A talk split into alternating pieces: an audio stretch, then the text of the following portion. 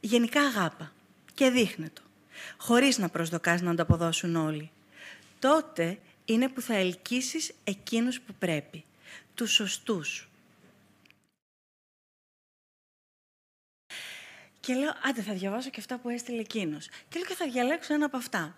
Και πώς τυπικά στην αρχή, έτσι πολύ διαδικαστικά άρχισα να τα διαβάζω, τα διάβαζα και φωναχτά, ήμουν μόνη μου στο γραφείο εκείνη την ώρα. Αρχίζω πάνω να διαβάσω το ένα, αρχίζει πάει η φωνή μου. Μόνη μου τώρα. Συγκινούμε. Λέω μάλιστα, όχι δεν θα το διαβάσω αυτό. Τι γίνεται, λέω τώρα. Πάμε στο επόμενο. Αρχίζω να διαβάζω το επόμενο. Στη μέση δάκρυα. Λέω, κάτι δεν πάει καλά με μένα. Λέω, δεν είμαι κατάλληλη για αυτή την παρουσίαση. Λέω, πού βγήκε όλο αυτό, πού, πού βρήκε τα αποσπάσματα, πώς τα έκανε. Σήμερα, γιατί είδα ότι πολλά από αυτά χθες θα μου προκαλούσαν άλλα συναισθήματα.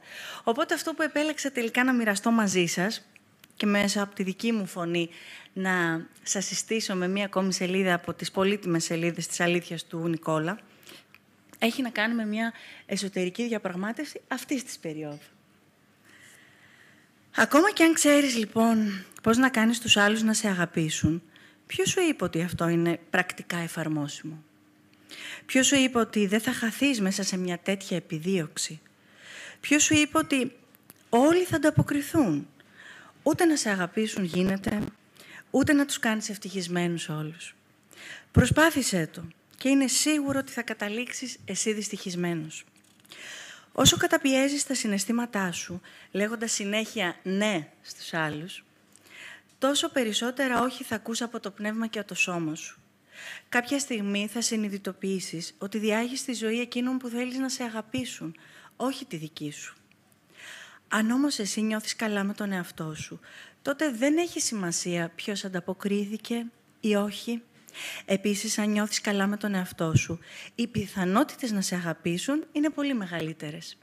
Γενικά αγάπα και δείχνε το, χωρίς να προσδοκάς να ανταποδώσουν όλοι.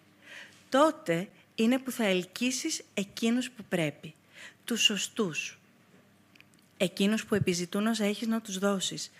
Ούτε η μητέρα Τερέζα, ούτε ο Γκάντι αγαπήθηκαν από όλους. Ούτε καν ο Χριστός ή ο Βούδας. Αν θέλεις να συμπλέψεις με τους πάντες, πρέπει να μεταμορφωθείς σε κάτι ξένο. Να μετατραπείς σε εκείνους που προσπαθείς να ικανοποιήσεις. Νιώθεις κάπως τρελός ή κάπως διαφορετικός, τότε βρίσκεσαι σε καλό δρόμο. Αν δεν είσαι και λίγο στον κόσμο σου, θα είσαι στον κόσμο κάποιον άλλον. Επίλεξε να είσαι εσύ. Ή μάλλον επίλεξε να είσαι ο καλύτερος εσύ.